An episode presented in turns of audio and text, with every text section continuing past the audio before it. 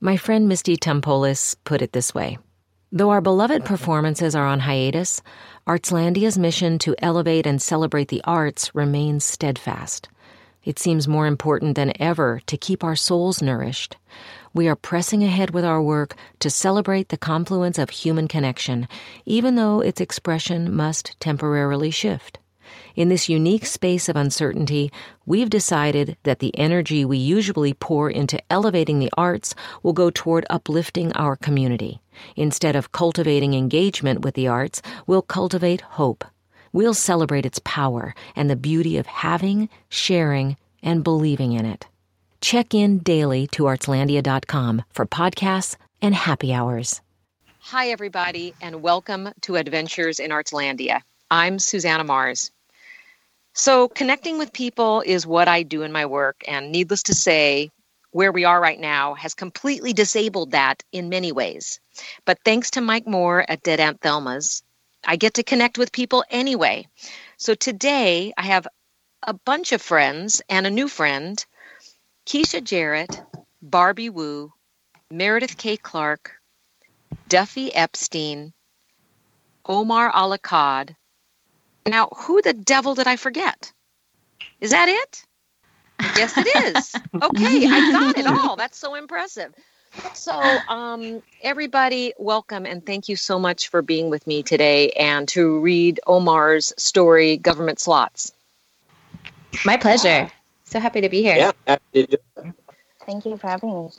It's hard with a large group because no one can see when anyone else is going to talk. Right. We can't Eye see contact. everybody. yeah. Well, first things first, before we do anything, um, it's somebody's birthday today. You're kidding. Yeah. Oh my gosh. And it's that person. It's Duffy Epstein's birthday. So we're going to sing happy birthday to this guy. We're going to sing happy birthday to Duffy today. Okay, you guys ready? Yeah. Uh-huh. Ready.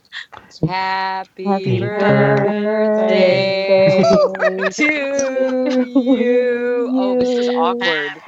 Happy birthday to you.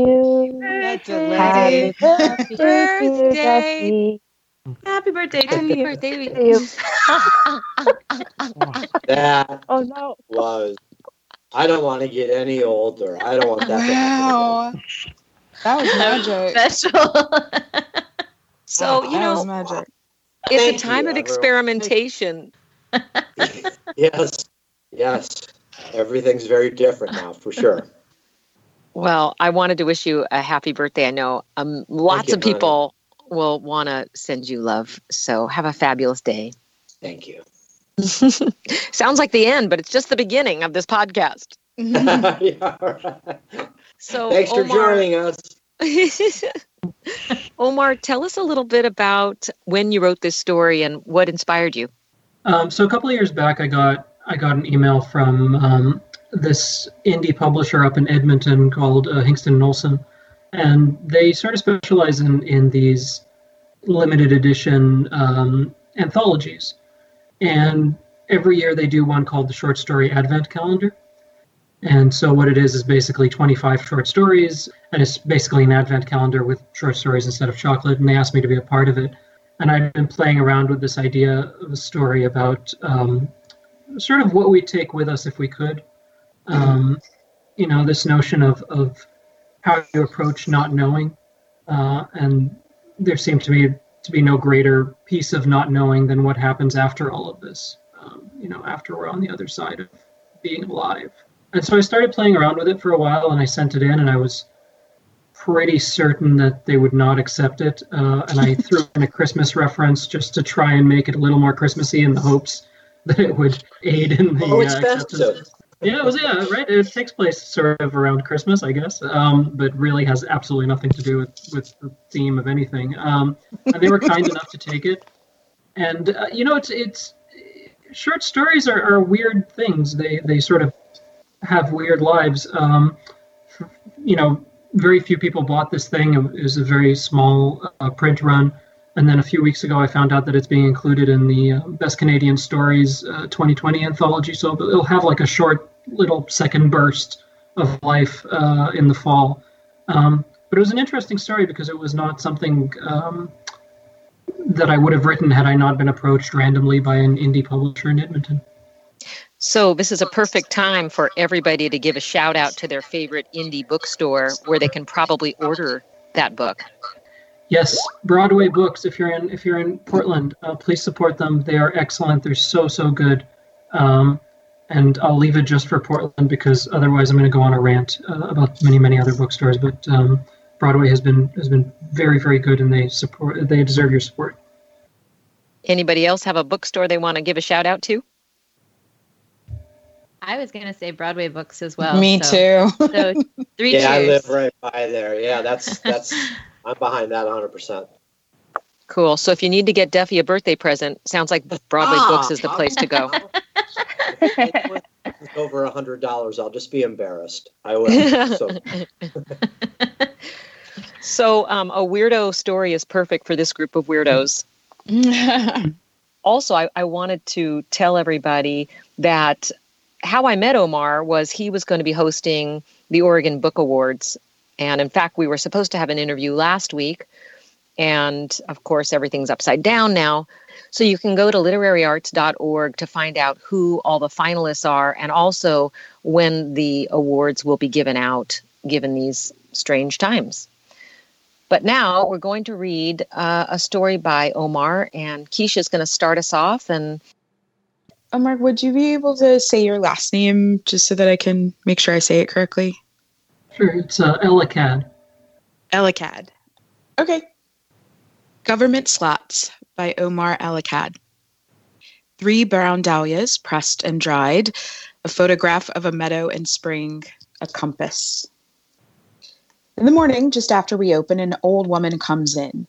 She stands in line. There's always a line, though never a long one, and passes through the metal detector without setting it off. It's Christmas Day, and we are, as far as I can tell, the only state or federal building open. We're open every day. You never know. The old woman makes her way past security and over to the ticket spitter. She takes a number and sits down on one of the gray plastic chairs bolted to the floor. She waits until a man at one of the inspection desks calls her number. Then she stands, removes her paperwork from her handbag, and shuffles over. Without speaking, the man takes her papers identification, social security, proof of ownership. He looks through them, disinterested. The hmm. old woman waits. Finally, the inspector sets the papers aside. From a desk drawer, he retrieves a blank deposit form. All right, he says, let's see what you got. The woman reaches into her purse and pulls out a small sandwich bag full of cloud white fur. She slides it across the table. The inspector picks up the bag, cautious, with the tips of his thumb and index finger. He stares at it as a jogger might stare at roadkill, repulsed but not repelled, curious about the insides of things. A dog? The inspector asks. Bichon frise, the old woman replies. That's a dog? Yes. The inspector starts to say something and sighs and waves over to one of his colleagues at the next desk. His colleague comes over and he too picks up the bag, turns it over in his hand, holds it against the light. Dog fur? The inspector says. His colleague nods, then shakes his head. Not allowed, he says. Nothing perishable, nothing alive. This isn't perishable, the old woman replies. This isn't alive. Both inspectors look at each other, and when one shrugs and shakes his head again, the other does the same. Sorry, they both say, almost in unison. This is usually the point where there'd be a fight, when the customer would demand to see a manager or start threatening lawsuits. Sometimes security gets involved. Sometimes things get undignified. But the old woman does none of this. Carefully, she puts the bag of fur back into her handbag and walks away. Uh, look, if you want, you can go around to the office and ask for an exemption, one of the inspectors says to the old woman as she leaves. But she doesn't turn, doesn't acknowledge him. He looks ashamed and annoyed to feel ashamed, the way all men do when they're forced to look at the underside of their boots. The old woman leaves. I watch her disappear into the blue December light. And then I go back to mopping. It's important we keep the floors clean at the government slots. People get upset if the floors aren't clean. An endorsement letter signed by a cardinal, a miniature compendium of prayers for the dead, a pack of condoms. You're taught in school that it was an oil speculator who found it. Somewhere out in southwest Arizona, where now they've got a museum and a gift shop, uh, you can't get within 10 miles of the mine itself without written permission and an armed escort. In winter, the wrens swirl around the place, little black dollops of life against the endless, flush red land. It was an accident. The speculator was busy tearing the ground open with dynamite and pressure pumps. One day the dust clears, and what he sees at the bottom of the crater is this purple gray metal, shards of it everywhere. It's softer than it looks, but not malleable by hand. It's light, but not too light. He doesn't know what to make of it, what value it might have. He takes a sample to a friend of his, a physicist and metallurgical engineer. He leaves it with her for a few days, and when he comes back, she's still staring at it, dumbfounded. He asks her what it's made of, and she says, Nothing anyone's ever seen before. It's a new square on the periodic table.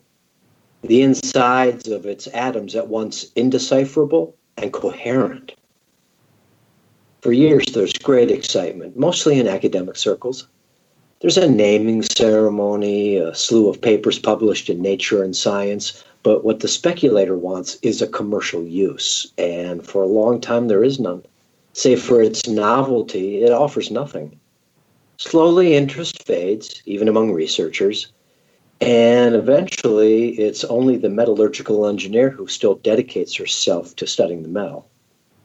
For the most part, her work comes to nothing.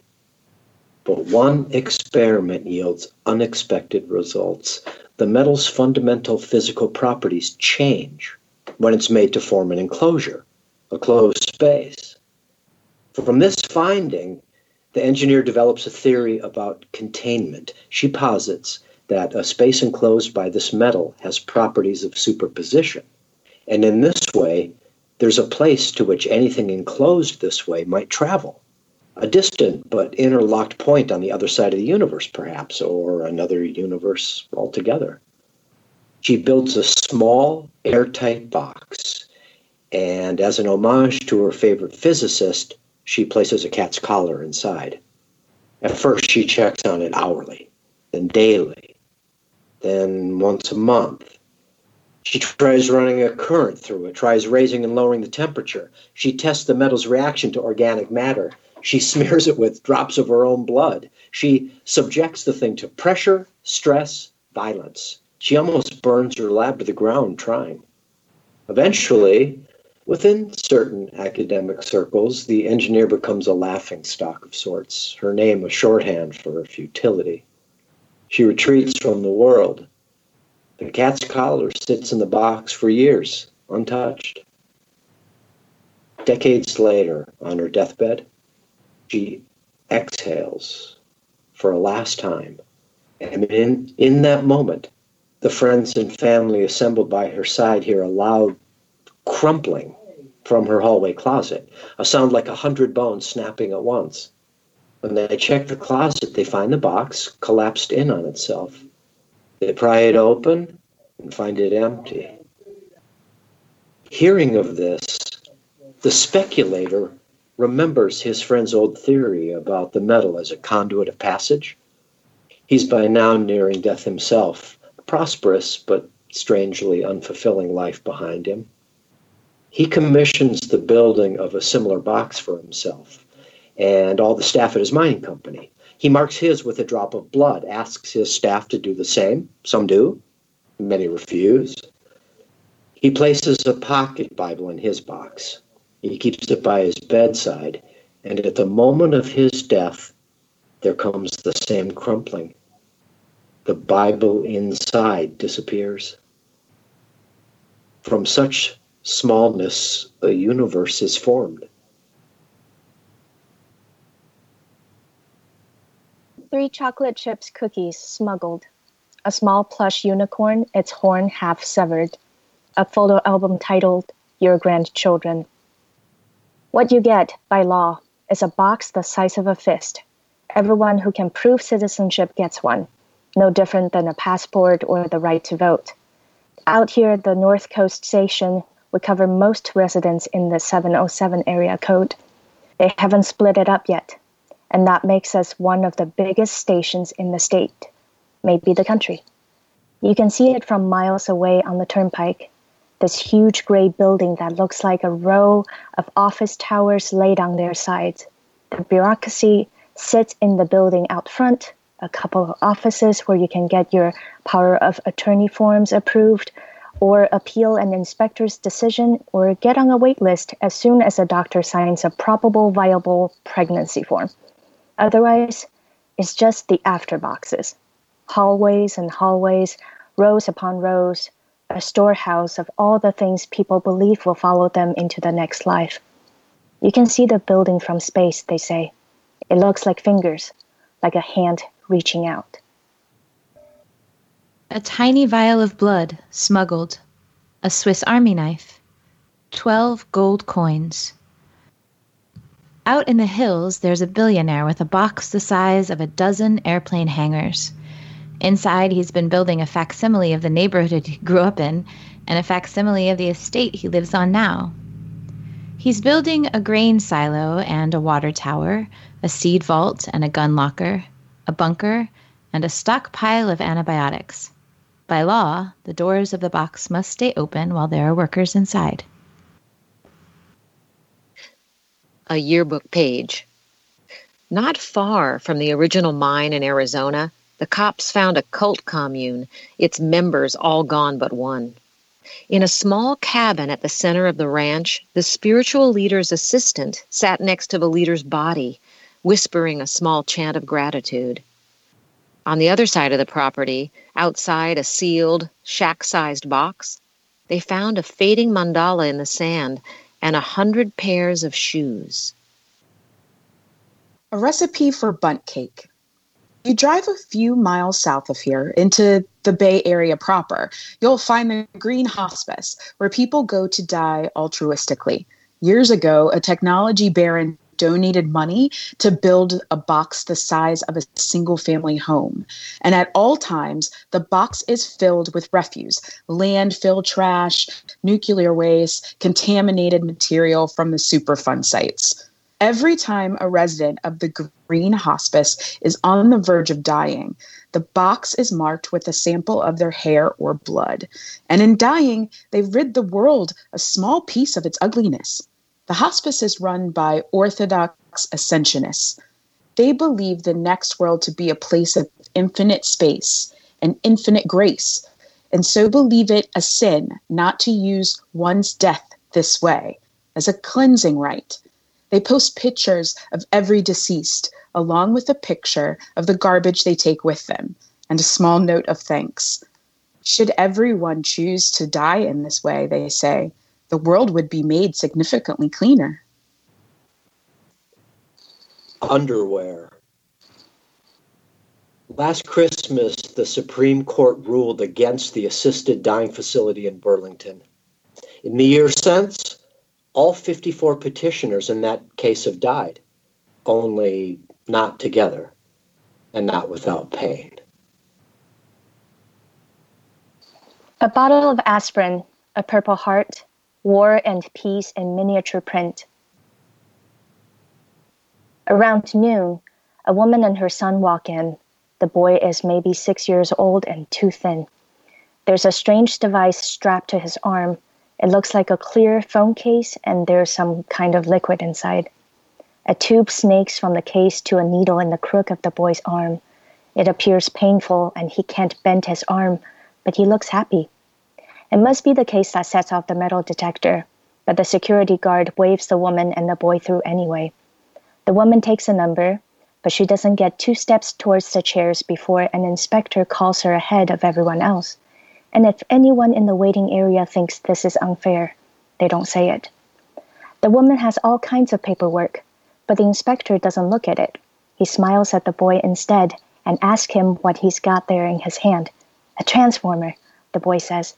That's so cool, the inspector replies. The inspector leads the woman and her son down a hallway. I follow them, keeping my distance. I watch. The inspector opens an empty slot.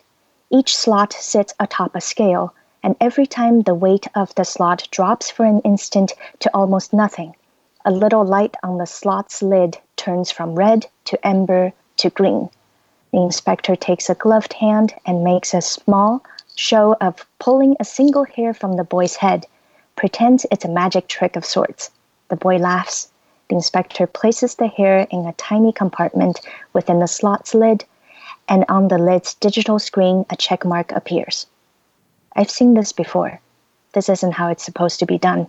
There are rules, procedures. It's all yours, the inspector says. He pushes the slot inward and it pops out, revealing the inner compartment. The boy gently tries to place his, his toy inside, but it won't fit. The inspector's face drops, but the boy says, Hold on. Awkwardly, with one hand, he manipulates the toy, turns it from robot to car, and as a car, it just barely fits. The inspector says, Yay! And the boy says, Yay! And as the slot slides close, the boy's mother breaks down crying. A scented candle, a wristwatch, a taser. There are protesters in the parking lot. It's a bigger crowd than usual. Usually we get them on Sundays and on Christmas Day, and today happens to be both. On one side of the lot, the Second Amendment people are demonstrating against the handgun ban. It said the standard box size for government slots was chosen specifically to be too small for guns. And I don't know if there's any truth to that, but in the years since, they've come up with smaller guns, so now there's a ban. It's not universal. None of the rules are. In New York State, you can't store anything that could conceivably be used as a weapon. Some folks have been turned away with their grandmother's sewing kit. In Delaware, you can put a grenade in if it fits. But here in California, you can't store guns, and every Sunday someone's out in the parking lot protesting. On the other side of the lot is an assortment of the outraged devout. Every religion, it seems, has a branch or denomination that considers what goes on here heretical. They stop people on their way in, the same way members of the Forward Club do, but instead of trying to convince people to put the latest gadgets in their slots so as to keep the next life as advanced as this one, they try to convince them not to use the slots at all. If God exists, do you think these things will help you? They ask. And if God doesn't exist, do you think these things will help you then? Some people stop and listen. Most don't. It's hard to uppercase God in a place like this. Otherwise, it's quiet. The most excitement we get for the rest of the day is when a detective and a plainclothes show up with a warrant. I shuffle over to the hallway where the slot they're looking for is. I watch the guy from the law enforcement liaison's office turn the master key. The detective looks inside. It's empty. When did it clear? The detective asks. The liaison officer checks the paperwork. It never did, he says.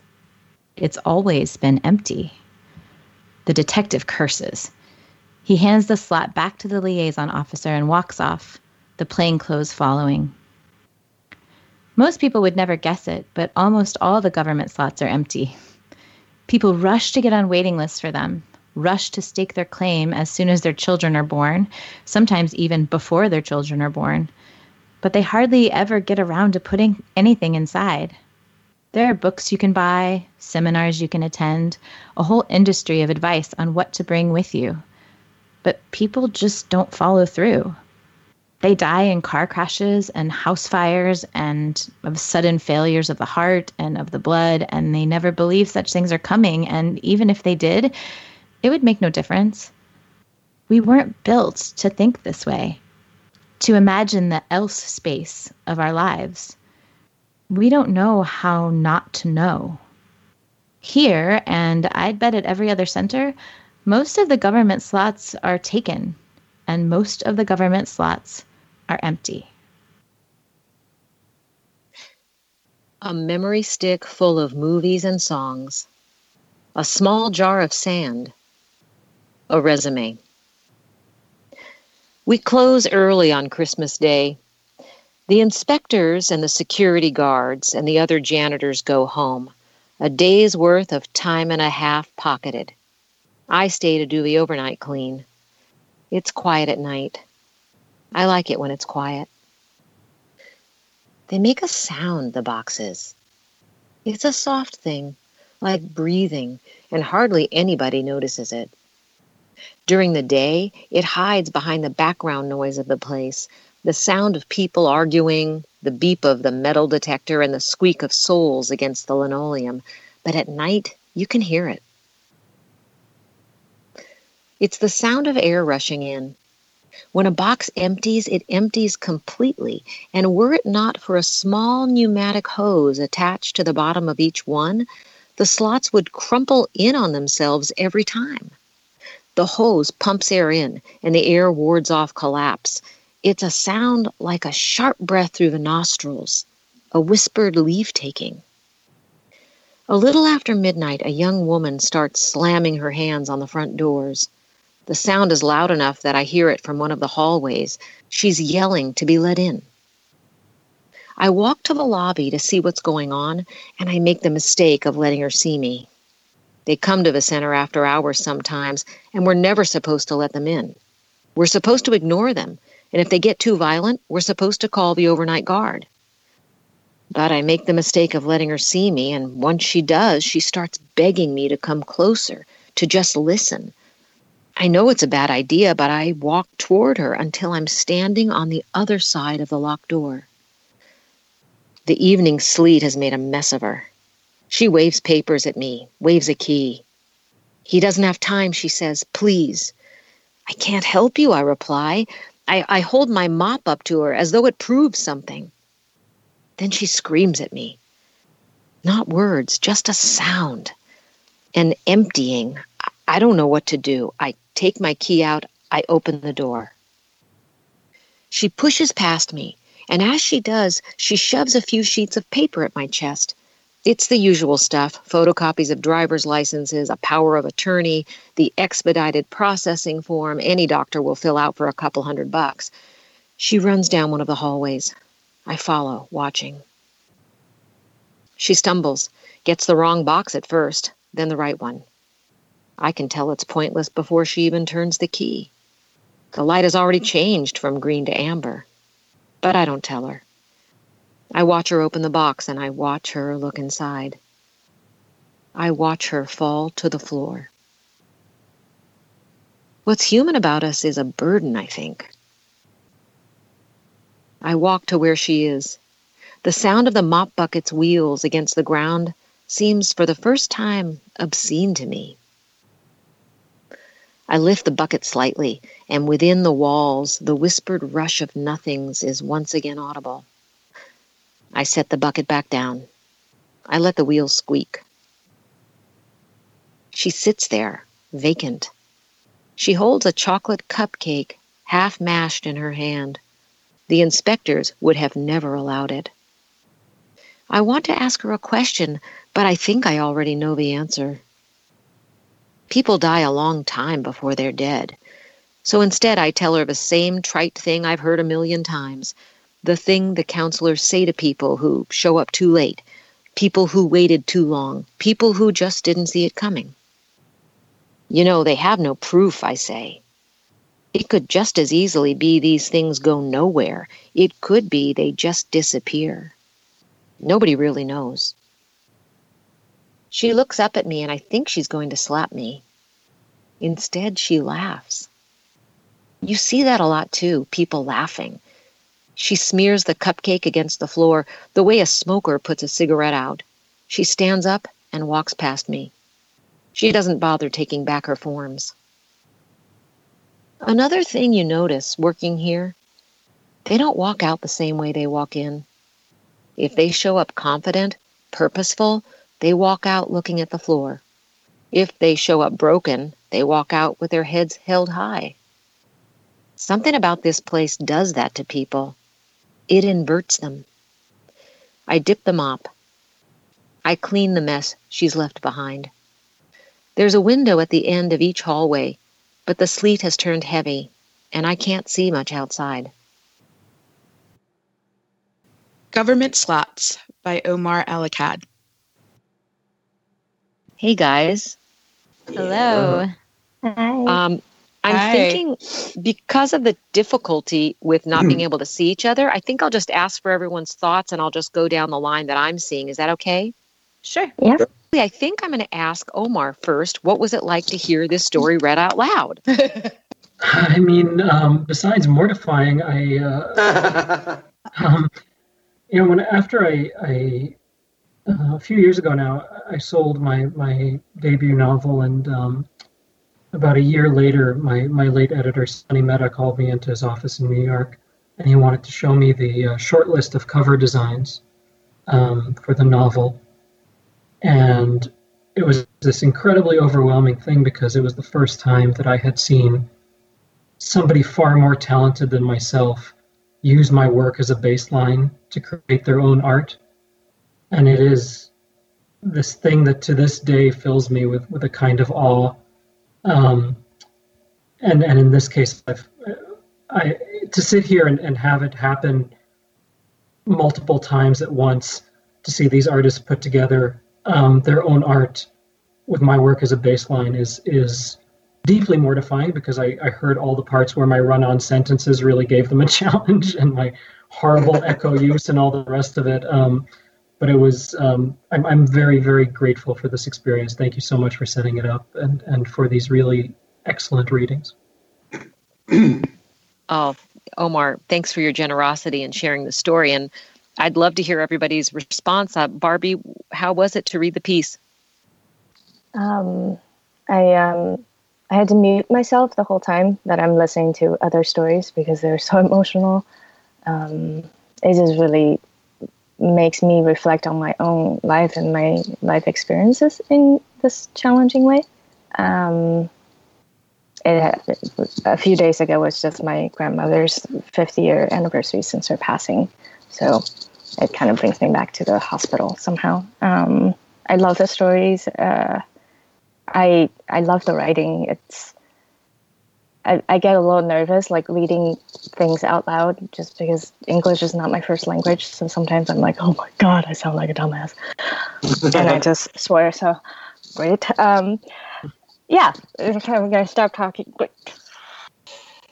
Yeah, um, this was great. I I particularly um, I enjoyed reading like when I got sent these pages of reading it and slowly figuring. You know, you it took me a little while just to figure out what was happening. You know, what what it was all about, and um, I I really like that the um, sort of the narrator of these, and I, I I'm assuming that it's the same. I mean, we've decided to break this up, but it's one. I love it. It's just like it's like the janitor, you know, who just happens to see all this stuff and just just observes on observes it from such a uh, objective point of view. Um, so I, I like that distance he he kind of has, and uh, that one about the um, about the small boy just it just breaks me up thinking about it. You know, it's just such uh, that's a deep. They're all great. That one for me really that that's a deep piece. That that that really is. So thank you. That this was this was great. Thank you. Hello.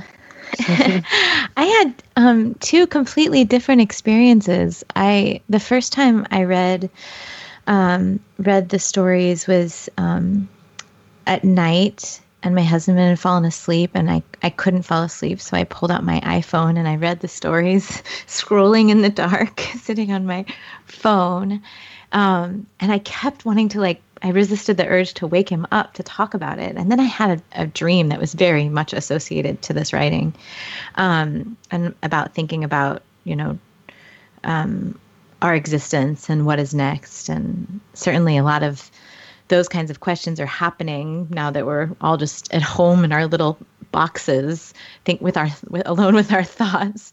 Um, but I I um I found it very emotional, and I loved all the, the the different stories of the people that that come through the the center. Um, and then in reading it out loud with all of these wonderful voices, I um, I heard it again as as kind of like what Duffy was explaining is like a an interview with with the janitor at the place where the sausage is made, you know, where you get to see behind the scenes. Everything kind of came outside of my little phone and and and it was also yeah, really interesting. Omar, I didn't feel like your run-ons were um, uh, uh, awkward as as a performer, as a as a speaker. I felt like that's how people talk. Our thoughts are often, you know, st- in these strings of thoughts, and you know, maybe uh, aren't the grammar isn't particularly perfect. Um, I don't, and uh, and I just loved I loved hearing everybody um, and their interpretations. This is really, really special, special piece of writing. Thank you for allowing us to get inside it. Yeah, I really I agree with Meredith in that it just felt as though it was meant to be read aloud. I I loved hearing everybody's voice, and so I agree with that wholeheartedly. Keisha, what you what, what were was going through your mind? I want to say ditto on everybody. It's like I mean, like I think at this point, uh, you know, it's all it's all been said structurally. Um, going through the experience of reading it out loud, tap into the that emotion and the story or the piece of the that Barbie read in particular with the the small boy, like kind of ripped my little my little heartstrings out. So um, I I thought that was all pretty pretty amazing. And I went through and as as everybody was reading, and I realized that I had actually highlighted from someone else's uh, piece before because I just thought it was really beautifully captured the moment of the physicist where she places the cat's collar inside, and then um, it's that at first she checks on it hourly, then daily, then once a month and then because she's become like her name's become sort of like a laughing stock, she retreats from the world. And then the cat's collar sits in that box for years untouched. Like that, that's something that I feel like everybody has that cat's collar. Everybody has that, that talisman. Um, but the, the, the ease in which it fits into the story, but also like the conciseness in which you were able to, Omar was able to write it um, and infuse that into the story um, is pretty spectacular. And I think that there's there's all those little sweet uh, human be just being a human gems that come up in all uh, throughout the whole the whole book or all through the stories yeah, I agree that one of the sections that I read, she smears the cupcake against the floor the way a smoker puts a cigarette out. And I could just feel that mush under my front of my foot. It just, it's really beautiful. And, and I loved about something about this place does that to people, it inverts them. Just, you know, beautiful writing and so evocative. Um, yeah, definitely. I wanted to uh, give everyone the opportunity to to talk about anything that they're doing that they want people to know about. I know Meredith's got some really cool stuff going down. You want to start? Sure. It it feels kind of funny to talk about myself when like we're celebrating Omar and his work. So I say it a little very sheepishly, um, and and hopefully humbly. Um, I'm half of a, a folk Americana duo called Siren Songs. And we have a new album coming out on May 29th. Awesome. Yeah. what are you doing to keep yourself occupied, Barbie? Um, I'm learning a lot of things that I've always wanted to learn. So I'm learning Japanese. I'm learning how to play the guitar. Ugh, my fingers are horrible. They feel like creatures. They don't feel like fingers, or they feel like toes. You know, like they just don't go where I want them to go. Um, and uh, I've been reading a play with um, a bunch of my college friends that were on the theater department every Sunday. So we're going to read another one this Sunday, which is really fun and it's been really grounding. So that's nice. Yeah. So, Duffy, what are you going to be doing for your birthday, or what are you up to? Oh boy, you know it's funny. I'm um, I'm staying busy. I'm I I. It's kind of ideal in a way because I love watching old movies. I've been learning how to play guitar as well, Barbie. So I know the the calluses, you know, and so I've really yeah, I've really been enjoying that. I've been enjoying like when the weather is nice in the evening, getting like really anal and digging all of the dandelions out. You know, I've got a screwdriver and I get down there and I like, yeah, yeah, things like that. You know, some gardening and and because I can't go do anything, really, you know, I mean, there's certain things that you just can't do. That little nagging voice in my head that usually says, "Really, is this is this how you're spending your time? You're just gonna sit here and watch an old movie?" Now I'm like, hell yeah, I was going to sit here. I'm going to watch this movie. So that little voice has been muted a little bit. So I've appreciated, I've appreciated that. And just taking bike rides, and I've really, you know, I've really enjoyed the simplicity of of certain things. I mean, it's different, and I don't know where this is all going. And I'm so sad for theater and entertainment and performance in general. I have no idea what's around the bend but it's but in the moment it's um I'm, I'm trying to make them I'm trying to make the most out of it inside my own head as opposed to I haven't written the great American novel, but I'm not beating myself up for it, so it's pretty good. We can leave that to Omar. There, there you go. but Omar, that's great writing. Thank you. That that was that's really really nice stuff. Thank sure. you very much. Appreciate yeah. it. Absolutely. When you can read it over and over and over again and kind of get choked up, like over and over and over, that's says something, you know, that there's really chords being hit that just really resonate really deeply. And sometimes you're not even really sure why, but it does. It's it's really deep in there. So congratulations for sure. Thank you. That's very kind of you. Yeah. Keisha, how are you keeping yourself occupied right now? I know you're busy at Artist Rep. Yeah, I mean, I feel pretty fortunate that um, I do work for a theater company that has not thus far um, furloughed or laid off any of its employees. So um, I'm just at home plugging away, uh, trying to sell the invisible of uh, what is theater going to be like when we're allowed to leave our houses because we don't know. Um, so it, has been a lot of pontificating about um, our genre, our work, or um, you know, even just what what it means just to be in a community and and and have a job that is is is really um, meant to bring people together and foster discussion. Um, and so, in a time in which uh, we are being told to to stay apart, um, you know, the, trying to figure out ways in which, when when some of that is relaxed, um, what does that landscape look like? Uh, so that's been that. So there's a lot of sort of um, head stuff for me. So at night, I've been reading a lot. I'm a pretty furious reader. I read like 300 books last year um, that I will overtake that this one because like I just, I'm just as soon as I stop doing that, like I can't go anywhere. So I'm just like on my on my uh, on my couch reading, but you know, steadily working through that uh, TBR pile. We can look forward to a top 10 books to read from Keisha in the future and a top 10 old movie to watch from Duffy. Yeah, Sounds good. Omar, how are. But funny because I just watched You Can't Take It With You.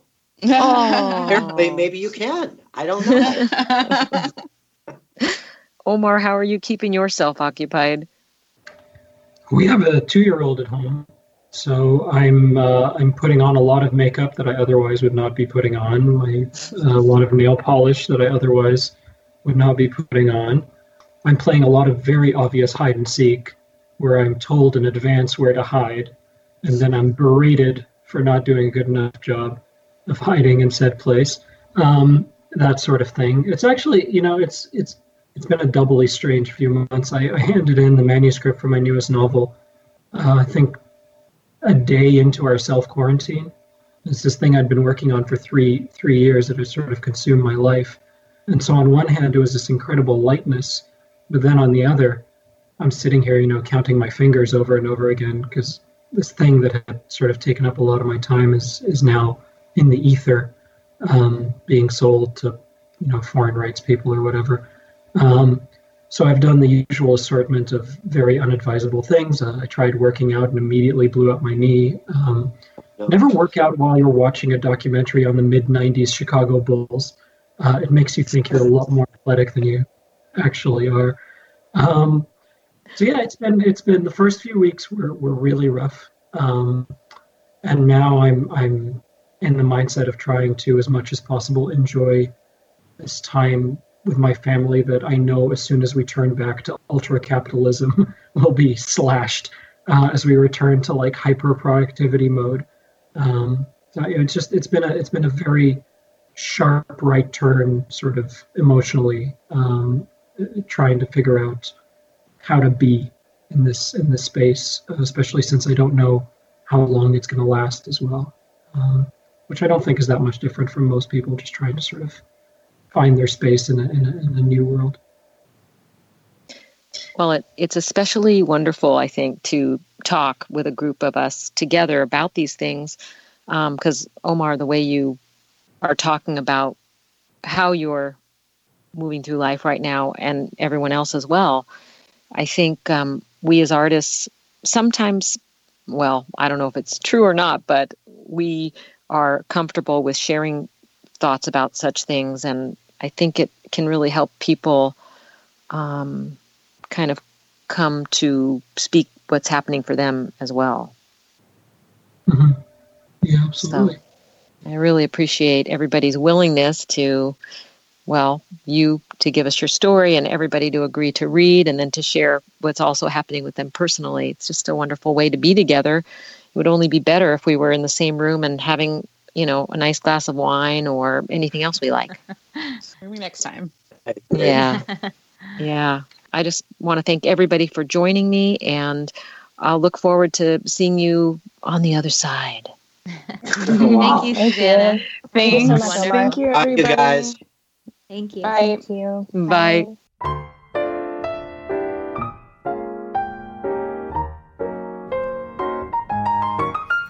Adventures in Artslandia.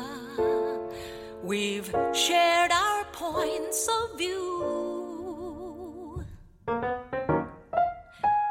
This is David Safford playing.